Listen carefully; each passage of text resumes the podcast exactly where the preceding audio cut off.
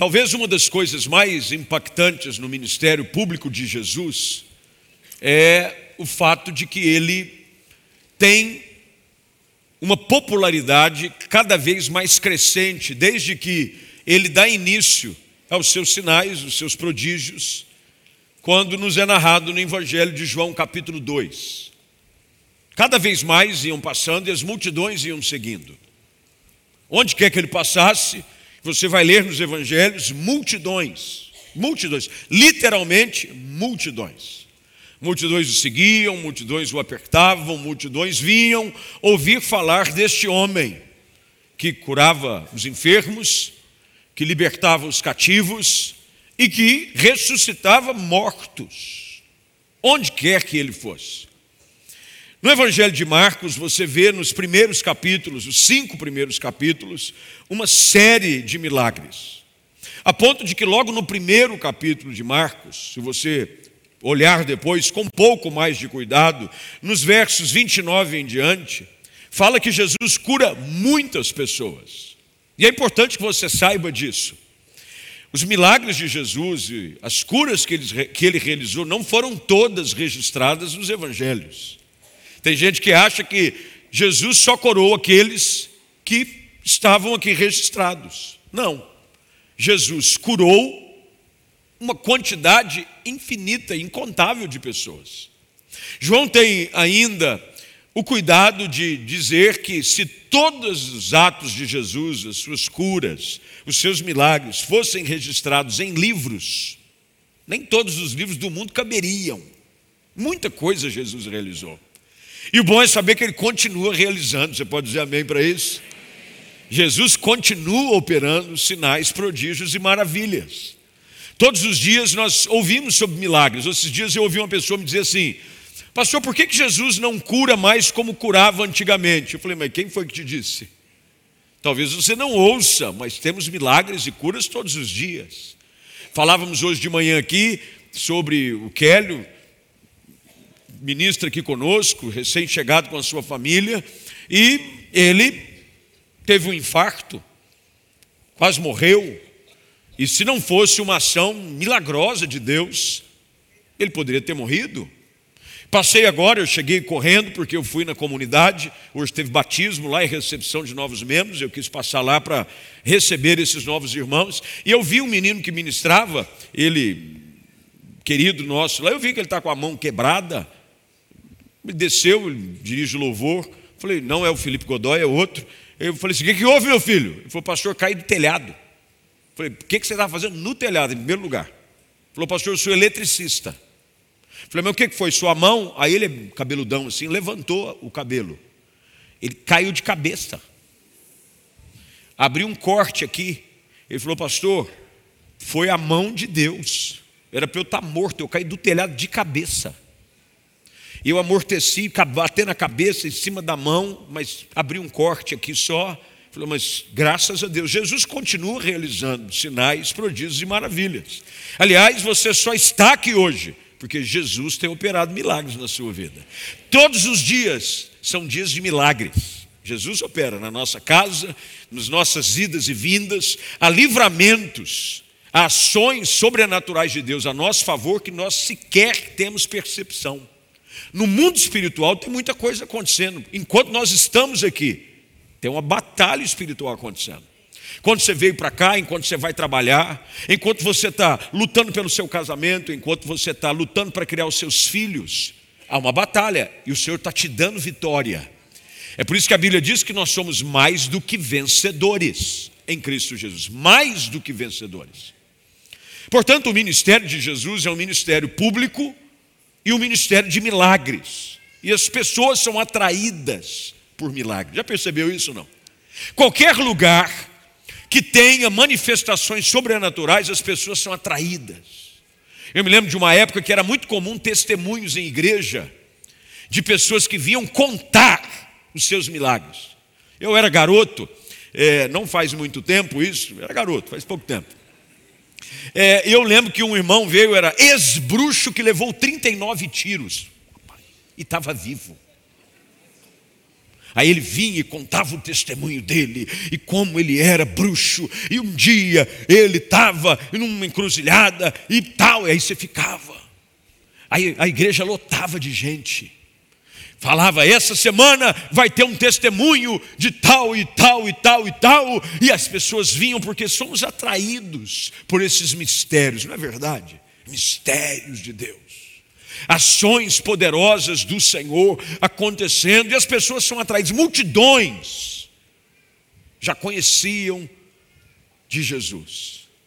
Mas ele decide ir à sua cidade de criação. Jesus nasce em Belém, mas ele é criado em Nazaré.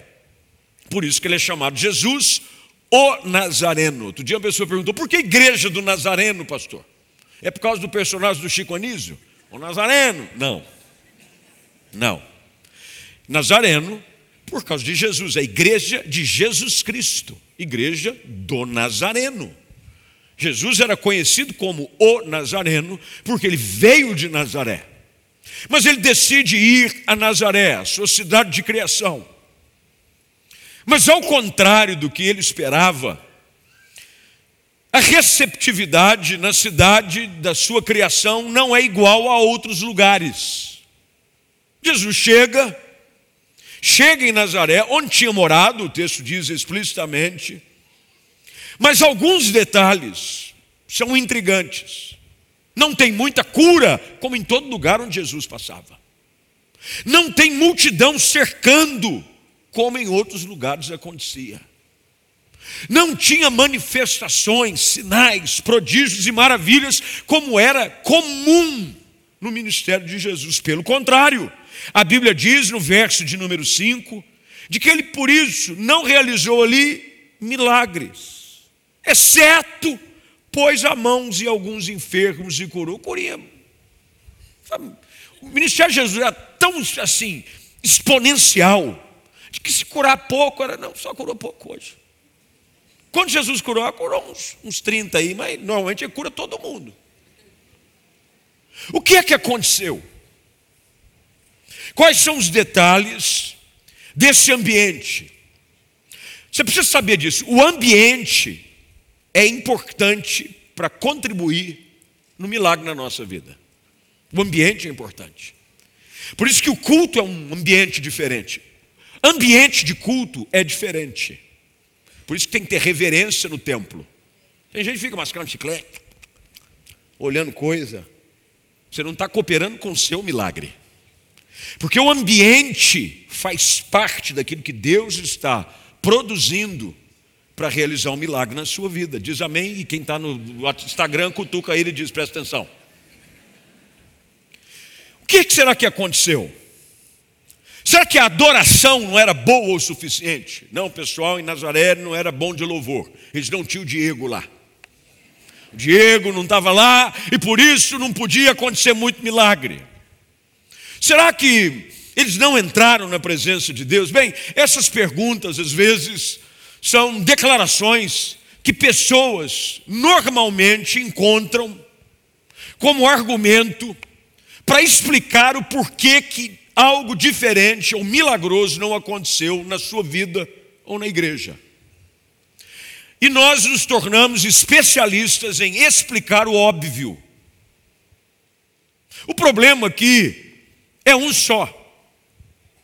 O povo não conseguia ver além daquilo que lhes era familiar. E é sobre isso que eu quero falar hoje à noite. Eu quero falar sobre como devemos olhar para as rotinas e aquilo que é aparentemente comum no nosso dia a dia e esperar algo fora do comum disso. Para eles, Jesus era alguém comum. Você vai ver que o texto mesmo diz que se referiam a ele com os seguintes adjetivos: carpinteiro, filho de Maria, os seus irmãos estão aqui com a gente, as suas irmãs também. O que é que eles estão querendo dizer? Percebe esse cara, esse cara cresceu aqui. Um detalhe importante: Nazaré, muito provavelmente, era uma vila pequena. Pequena. Por ser pequena, era uma vila, uma vila com poucos habitantes. E isso quer dizer que todo mundo conhecia todo mundo. Todo mundo, todo mundo conhecia. Jesus era conhecido pelo seu emprego anterior. É o carpinteiro. Esse, fazendo milagre. Você quer, rapaz? Você é filho de Maria aí, ó. Fez, inclusive, esses dias atrás, ele fez um banco para mim aqui em casa. Eu estava precisando de uma banquetinha. E aí disseram que ele era bom nesse negócio de carpintaria. Ele fez um banquinho aqui em casa. A mesa de jantar quebrou. E eu levei para ele, o pé estava meio ruim. E eu levei, eu falei, ô Jesus, não dá para você arrumar o pé da, da mesa lá de jantar de casa? E ele foi. Ele é um moço até assim, bem treinado, o pai dele foi carpinteiro, ele sabe mexer, sabe fazer assim, mexer com prumo, dar umas raspadas, dar uma lixada, ele passa um verniz. A questão aqui é exatamente essa. A vida de Jesus era um livro aberto. Jesus chegar em Nazaré não havia fato novo. Não havia fato novo.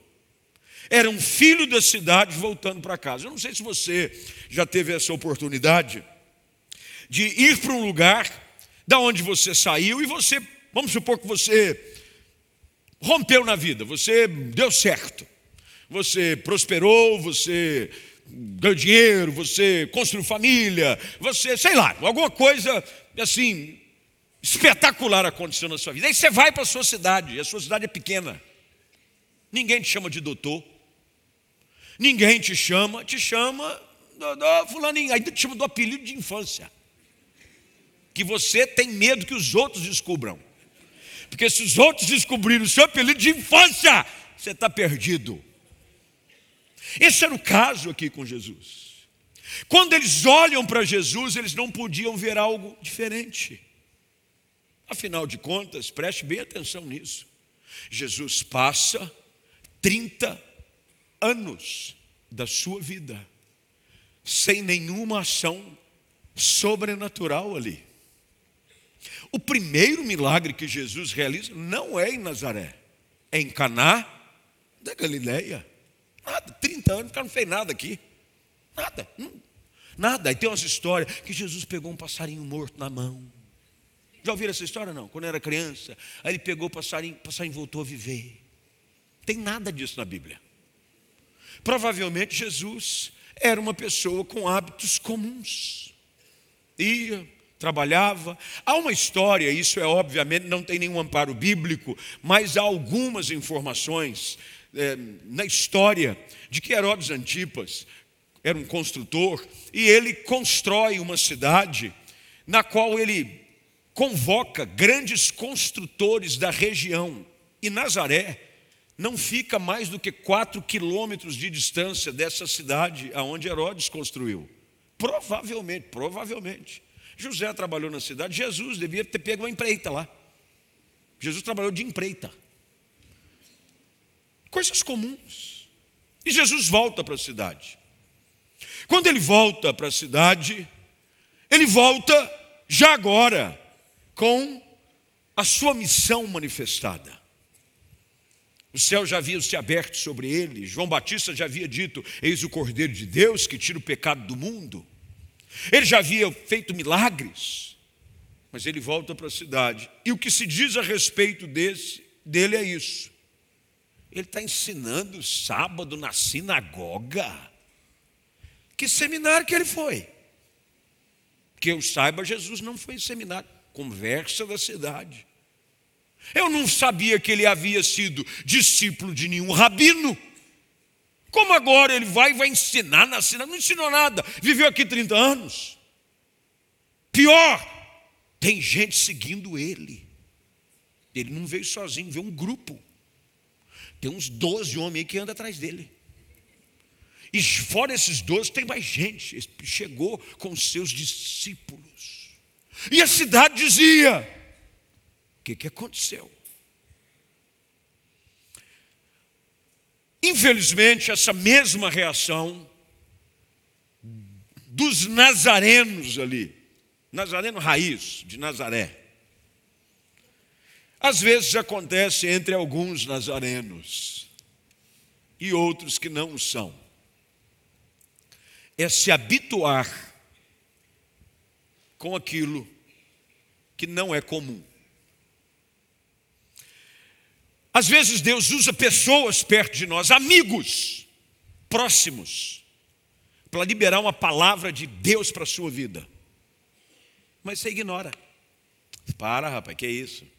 Não, rapaz, Deus falou comigo, eu sonhei com você. você deve ter comido feijoada, rapaz. Vai falar para mim que você sonhou comigo? Ou às vezes o pastor num púlpito, pregando aqui. Isso é uma coisa que intriga pregador, pastor de igreja. É que às vezes a gente prega uma mensagem, a gente entra na mensagem, a gente cava, a gente entrega algo, prepara algo, aí vem alguém de fora, diz o óbvio. Aí o povo diz assim: que palavra, rapaz. Nossa, eu nunca ouvi uma mensagem igual aquela. Que isso? E a gente fica aqui pensando: rapaz, mas eu estou falando isso faz 10 anos. Eu não sei se os colegas aqui já tiveram. O cara vem e diz, a gente diz assim: Deus tem um plano para a sua vida. Você diz amém. Aí vem um de fora e diz: Deus tem um plano. Você começa a chorar: Deus tem um plano para a minha vida. Ele falou, homem de Deus. Pô, mas eu estou falando isso, faz todo domingo eu falo isso. Vocês já perceberam isso ou não? Que nós valorizamos, às vezes, ou na maioria das vezes, mais os de fora do que os de casa. Alguém que não é familiar, porque a gente se acostuma até com um ambiente bom. Meu irmão, eu rodo por aí, hein? Eu rodo. Se tem uma coisa que eu gosto é voltar para casa. E eu digo casa não apenas a minha casa, que é o lugar que eu mais gosto de voltar, mas para a igreja. E às vezes eu digo, o povo não sabe às vezes, reconhecer a qualidade daquilo que Deus realiza aqui toda semana de música, de recepção, de adoração, de palavra. Não estou falando só minha, não. Aí sabe o que acontece? Você vem para um culto no mesmo espírito do povo de Nazaré. Aqui está Diego de novo. Pelo amor de Deus, eu não aguento mais. Ai, meu Deus, Diego, Diego, Diego. Lá vem ele. Mesma música? Ah, não. Vai rugir o leão de novo. Eu não aguento mais o leão rugindo. O leão ruge. É não é? E o leão ruge. Ai, meu Deus do céu.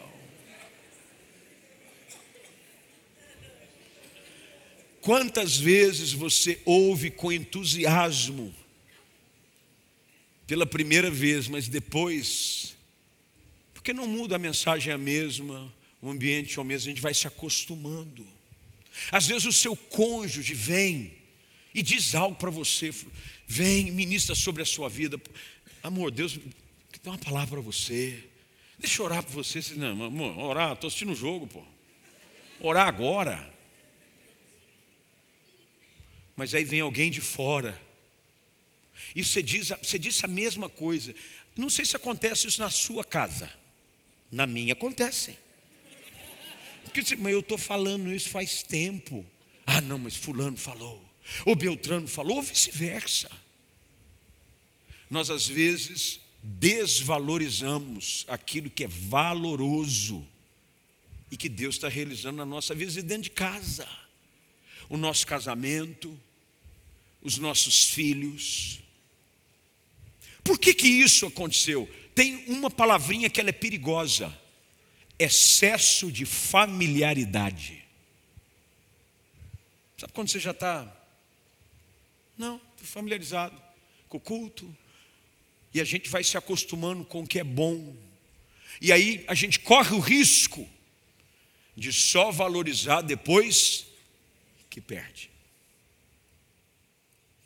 pela familiaridade com o lugar onde a gente mora, já percebeu, às vezes a gente reclama. Você pode vir, eu moro, moro em Campinas há tanto tempo, essa cidade, misericórdia, olha o buraco aí, ó, ó. O prefeito não faz nada.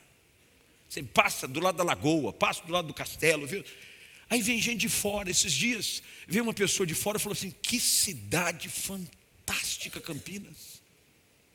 Olha, eu trabalho com representação de vendas, viajo. Olha, tem capitais no Brasil que não oferecem a qualidade de vida que Campinas oferece. Mas a gente mora na cidade, vai, porcaria de cidade, olha, pelo amor de Deus. Quem está entendendo o que eu estou dizendo aqui, diz amém. O problema com Nazaré foi isso. A gente convive com as mesmas pessoas, é o mesmo lugar, a gente vai vivendo e a gente não espera nada diferente acontecer. O nosso nível de expectativa vai diminuindo. E fica difícil você ouvir algo novo e fresco porque você está confortável com seu status quo. Ah, eu vivi minha vida toda aqui. Nada vai acontecer aqui. Aí você fica achando que o problema é o lugar.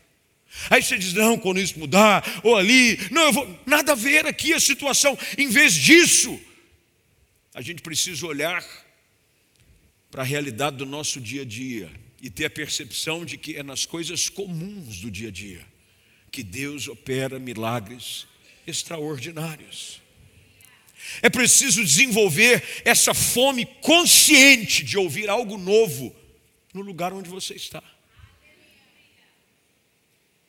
Quando Isaac passa pela mesma situação de fome que o seu pai Abraão havia passado, ele diz para Deus: E aí, vou sair daqui, vou voltar para o Egito? O que, que Deus diz para ele? Fica aqui fica na terra. Deus é poderoso para nos visitar aqui, meu irmão, todo domingo, toda semana. Deus é poderoso para fazer um milagre na sua casa, no ambiente da casa que você mora. Tem gente assim, um dia que eu mudar de casa. Não, porque eu estou precisando respirar ares novos. Algo poderoso aqui que esse texto quer nos ensinar. O perigo da gente se acomodar e achar que tudo é comum. Meu irmão, não há culto comum. Quando você chega em qualquer culto aqui na igreja, há algo novo de Deus preparado para a sua vida. Pode parecer o um ambiente comum, pode parecer o mesmo assento, você assenta, porque tem gente que parece que tomou posse do assento. Ele assenta e fala: se um dia alguém sentar no meu lugar, eu repreendo em nome de Jesus. O que, que você está fazendo aqui, invasor filisteu? sai daqui, essa terra é minha. E você chega, a pessoa até te dá a paz do Senhor, porque às vezes ela está ela tá inocente.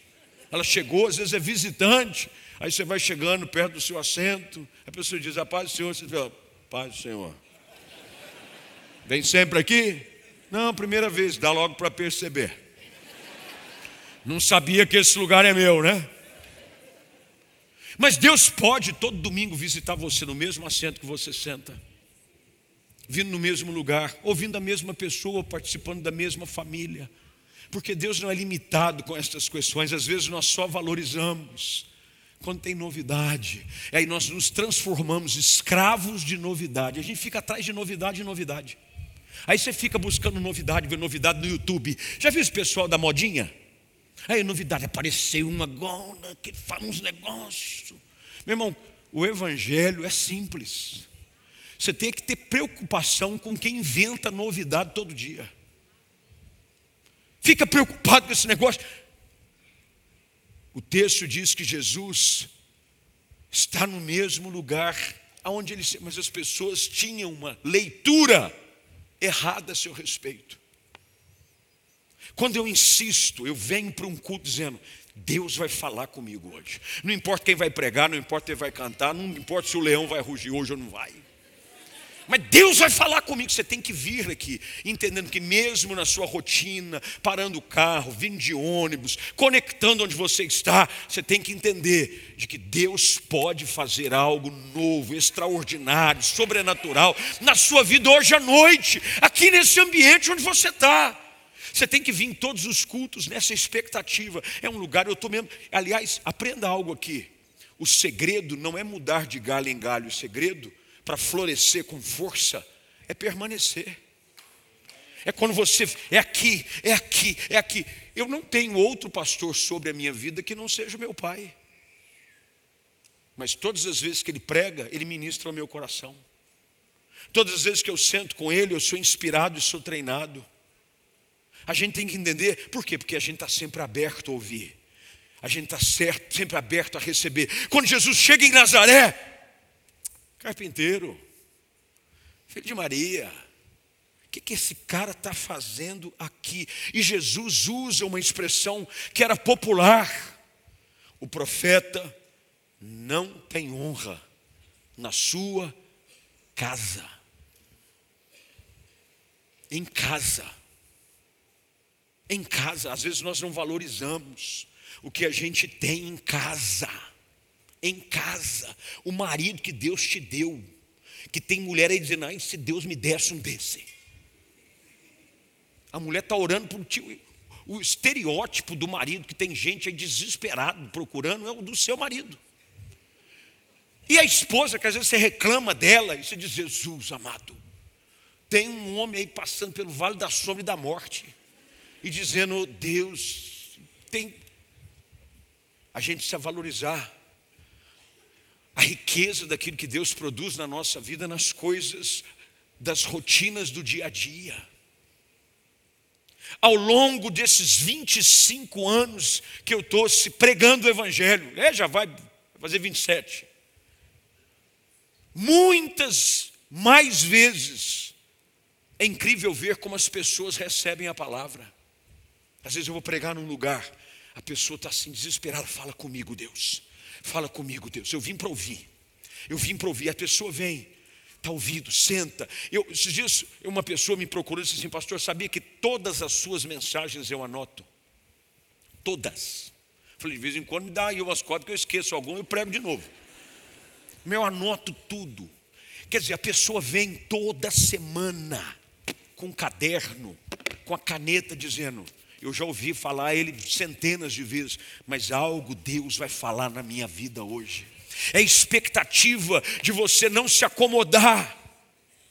Muita gente, membro do corpo de Cristo, vem para o culto semanal e transforma ele numa rotina religiosa. Isso não vai mudar a sua vida. Você tem que vir para um culto como esse com um espírito diferente dos habitantes de Nazaré. Você tem que vir aqui dizendo: Esse é um cu diferente, Deus vai falar comigo. Ah, mas está tudo igual, até o cara da câmera é igual. Deus vai falar com você, Deus vai movimentar céus e terra, porque veja, o que mudou não foi Cristo. A Bíblia diz que ele não pôde realizar milagres ali, por causa da atitude do povo. Jesus era o mesmo, que nos cinco capítulos anteriores havia curado milhares de pessoas mas por causa da atitude daquele povo, não pôde realizar muitos milagres ali. O coração sensível à voz de Deus, a voz de Deus. É sobre isso que esse texto está dizendo. Eu quero ouvir a voz de Deus. Porque, irmão, se você vier com seu coração fechado, crítico, achando que é algo comum, nem se Deus vier com um megafone gritando no seu ouvido, vai mudar a tua realidade. Mas se você estiver atento à voz de Deus, um coração atento à voz de Deus, cria um ambiente diferente. Quando Neemias, esse é o texto que eu disse que eu ia usar paralelo, o meu tempo está quase acabando, Neemias capítulo 8, versículo 5 em diante, se o pessoal aí da tela puder colocar para mim, por favor. Neemias capítulo 5, o texto sagrado diz que foi o momento em que é, Neemias encontra o livro. E Esdras está sobre a plataforma, à vista de todo o povo. Está colocando aqui também? Ótimo. E quando viram abrir o livro da lei, todos se levantaram. A palavra vai ser lida. Olha o que acontece agora. Verso seguinte: Esdras louvou o Senhor, o grande Deus, e todo o povo disse: Amém e Amém, com a mão erguida olha a expectativa do povo, ouvindo a palavra como algo que não é comum. Às vezes tem gente ouvindo, o pastor está aqui se matando de pregar, o cara está assim, ó.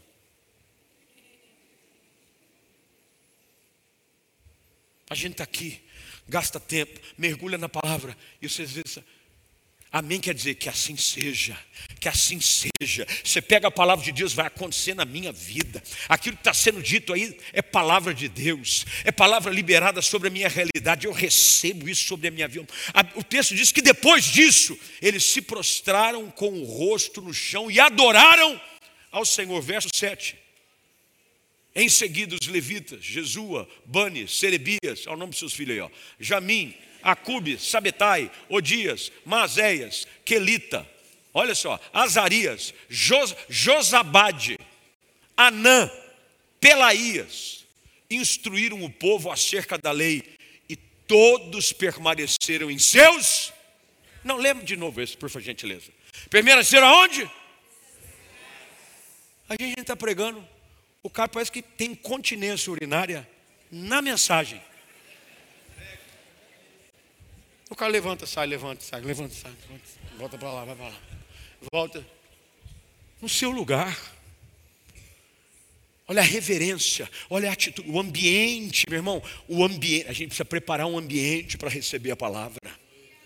A gente assenta, olha o que o texto diz, verso 8.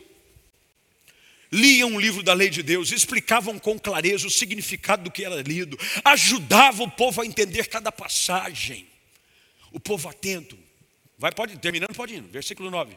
Então o governador Neemias, o sacerdote, escriba Esdras e os levitas que instruíam o povo disseram: Não se lamentem, nem chorem num dia como este. Hoje é um dia consagrado ao Senhor, seu Deus, pois todo o povo chorava enquanto ouvia as palavras da lei. A palavra entrava no coração, produzia quebrantamento, convencimento de pecado. A palavra vinha e esquadrinhava pensamentos, intenções. Ela vinha como uma espada de dois gumes. Verso de número 10, agora presta atenção. E Neemias prosseguiu: Vão e comemorem com um banquete de comida saborosa. Isso é bom, crente, coisa de crente. Comemore com comida saborosa, bebida doce e repartam alimento com aqueles do povo que não prepararam nada. Este é um dia consagrado ao nosso Senhor. Não fiquem tristes, a alegria do Senhor é a sua força. Palavra que gera alegria, o ambiente começou a mudar. Palavra de Deus. Você não pode vir para um culto e sair igual. Pessoa vem para o culto, você encontra com ela na saída, parece que ela veio de um velório. E aí, onde você está vindo? Para a igreja. O que foi? O culto, eu vim da igreja. O cara está triste e abatido, meu irmão, depois de um culto. Você tem que sair daqui porque a palavra foi liberada. Põe, põe o texto ainda que eu vou continuar palavra sobre a sua vida. Você tem que sair daqui dizendo: recebi ânimo novo, alegria de Deus na minha vida. Quando a palavra é liberada, você tem que sair daqui de um culto, mas voando. Você tem que sair daqui tipo Rambo. Você sai daqui dizendo: ah, agora vai. Qualquer sai do culto. Ah, parece que ele saiu de uma luta de MMA. Verso 11. Os levitas acalmaram o povo, dizendo: aquietem-se, não fiquem tristes. Hoje é um dia santo, verso 12. Então o povo saiu para comer. O povo, pode comer. Isso é coisa de, crente, coisa de crente, comer é antigo. O povo saiu para comer, beber numa refeição festiva, para repartir o alimento e celebrar com grande alegria, porque tinham ouvido e entendido a palavra de Deus. Ai que coisa boa! Atitude diferente. Quando você vem, a festa vem, você sai do culto e vai, vai para comer. É por isso, está explicado porque o povo sai do culto e vai comer. Se tem uma coisa que acontece com o crente depois do culto, é sair para comer. Você vai nas padarias da região, pode chegar dando a paz do Senhor. Tem crente, entra dizendo: Senhor te abençoe, te guarde, Pai do Senhor Jesus. Tem crente em pizzaria, em padaria, em restaurante, nas barraquinhas de cachorro-quente. Tem crente. Porque a gente sai desse ambiente, a alegria do Senhor. Ouvir a voz de Deus é um motivador para a nossa vida, muda o ambiente. Jesus chega em Nazaré, e eles não recebem o Verbo encarnado, a palavra. Se eu não recebo a palavra como uma revelação de Deus para a minha vida, eu não posso esperar muita coisa. Você tem que vir. Um coração aberto abre portas para nós. Abre portas.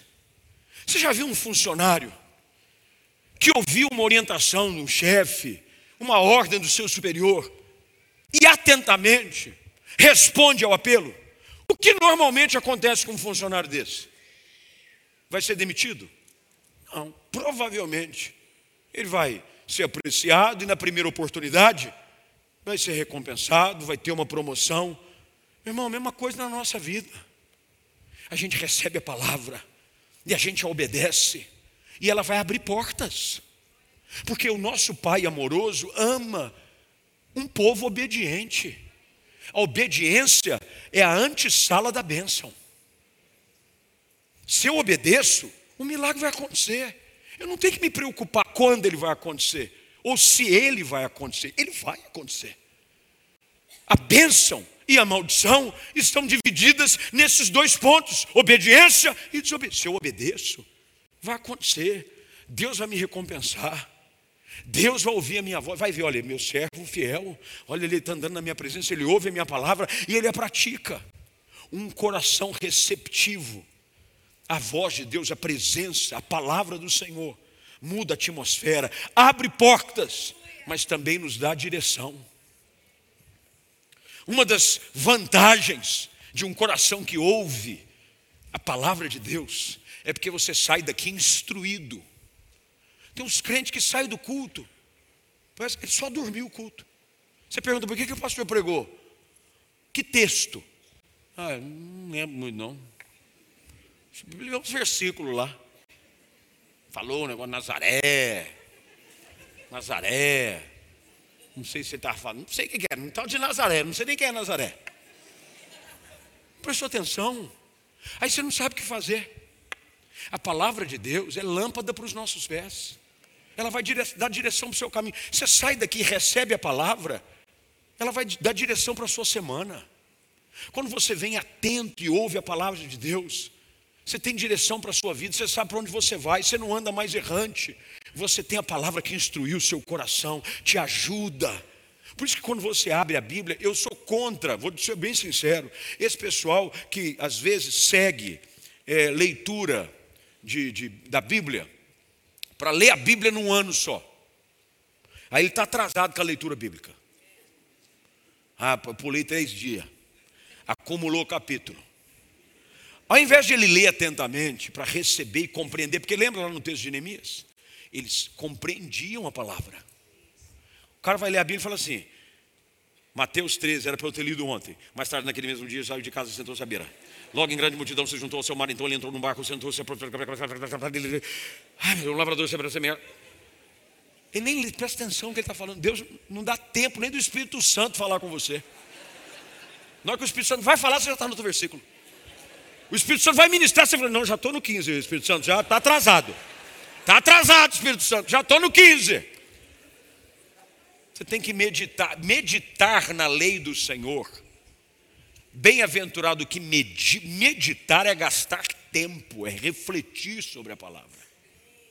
É quando você lê, às vezes você vai ler um versículo no dia, mas aquele único versículo vai ministrar profundo no seu coração mais do que você lê 15 capítulos, você não lembra de nada do que você leu.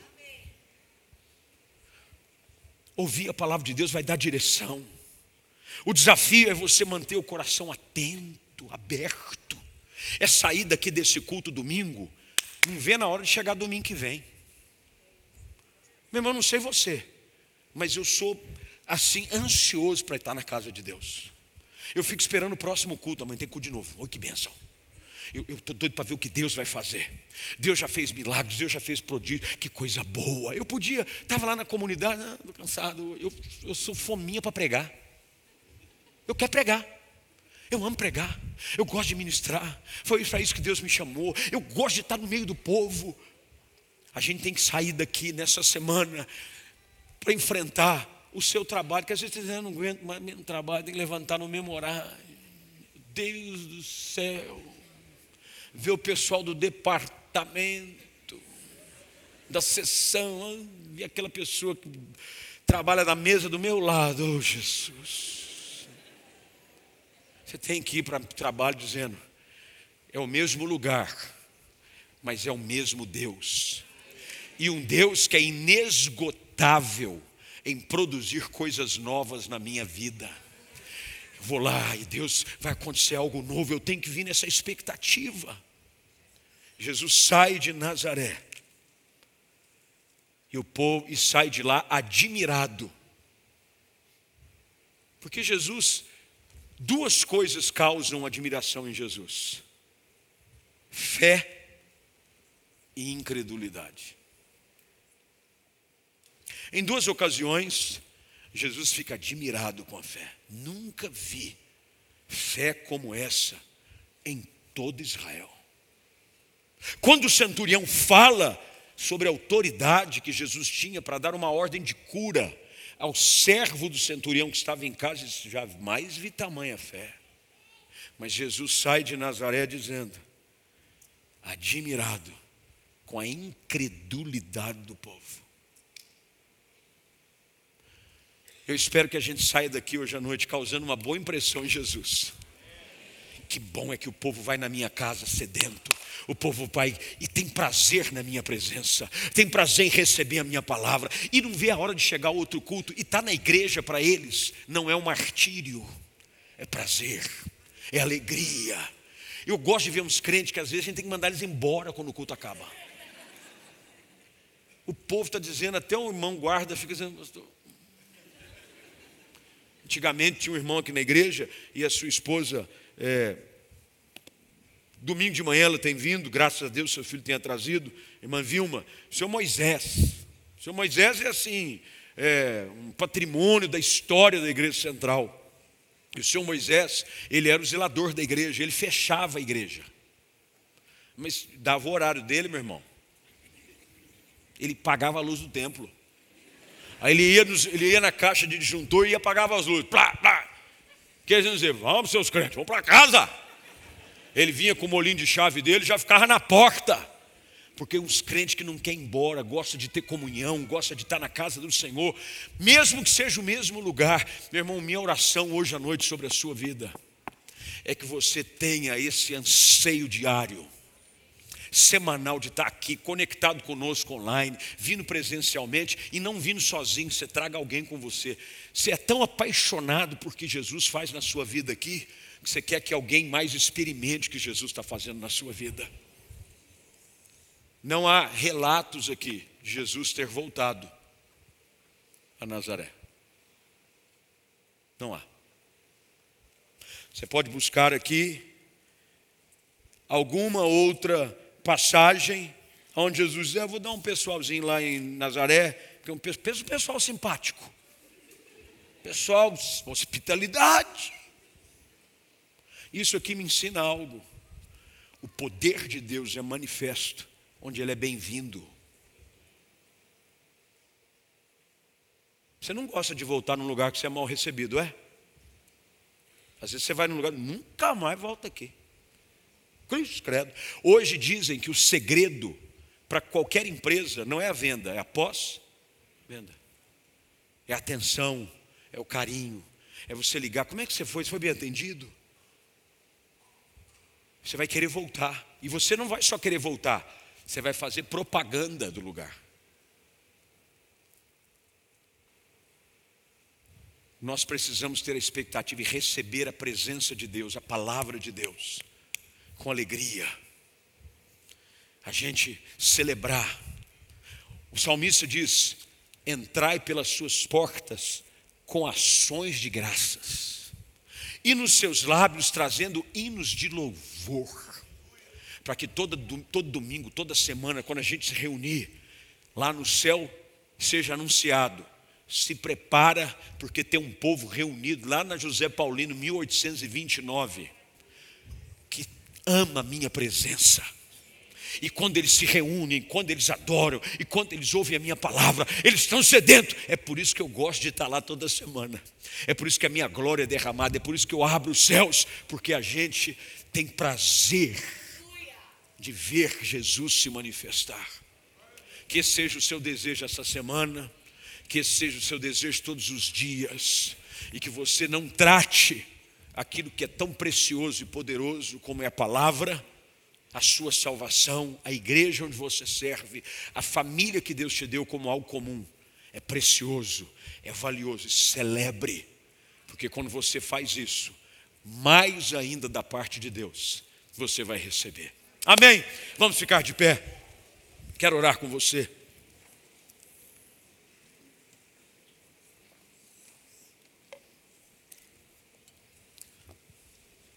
Eu não sei como é que você chegou aqui hoje à noite. Talvez você tenha chegado aqui dizendo, eu vou domingo, eu tenho o hábito de ir à igreja. Isso é muito saudável, ter hábitos. Hábitos saudáveis são importantes. O fato de você vir é importante, mas você não pode apenas se satisfazer em vir. Você tem que vir dizendo: Deus vai falar comigo. Deus vai ministrar o meu coração. Às vezes é numa canção, é numa oração. Às vezes, você sabe que eu já fui em culto, que Deus falou comigo com a saudação do pastor no início do culto. Numa saudação. Porque eu estava no ambiente certo. E eu fui esperando. A gente tem que prestar atenção, dizendo: Deus, fala comigo hoje. Enche o meu coração, muda a minha história, impacta, impacta a minha vida. Que Deus produza neste lugar, nesse ambiente, na sua casa, para você que está aí online nos acompanhando. A expectativa de um ambiente de milagres. Meu irmão, que coisa triste a gente sair de um culto com um relato de que não aconteceu muita coisa. Ah, o problema não estava em Jesus. Ele é o mesmo ontem, hoje e para sempre. O problema é ele. Não é que Jesus estava com menos poder, ele, estava, ele não estava muito afim aquele dia. Não. É que ele responde à expectativa do lugar, do ambiente. O que é que você espera que Deus faça por você hoje à noite? O que, é que você quer que essa palavra produza na sua vida? O que, é que você quer que esse domingo represente para você? Só mais um dia no calendário? Só mais um culto da semana? Ou você vai sair daqui dizendo, não, Senhor, eu, domingo, domingo de bênção na minha vida, domingo de milagre, domingo de coisas poderosas. Você vai entrar essa semana, essa semana, você não pode entrar achando que é mais uma semana. Você tem que entrar nessa semana dizendo, eu creio que Deus vai me abençoar essa semana. Eu creio que Deus vai fazer milagres. Eu vou estar no mesmo lugar. Eu vou estar andando no mesmo ônibus, é a mesma linha. É o mesmo trabalho. Mas Deus vai me surpreender, eu creio. Porque o meu Deus é especialista em me surpreender com coisas grandes. Você tem que entrar essa semana nessa expectativa de que milagres estão caminhando na sua direção. Porque você já preparou o ambiente. E você vai ser como o texto diz em Neemias você vai sair fazendo festa, com alegria, dizendo: não é tempo de choro, é tempo de festa, para a glória do Senhor.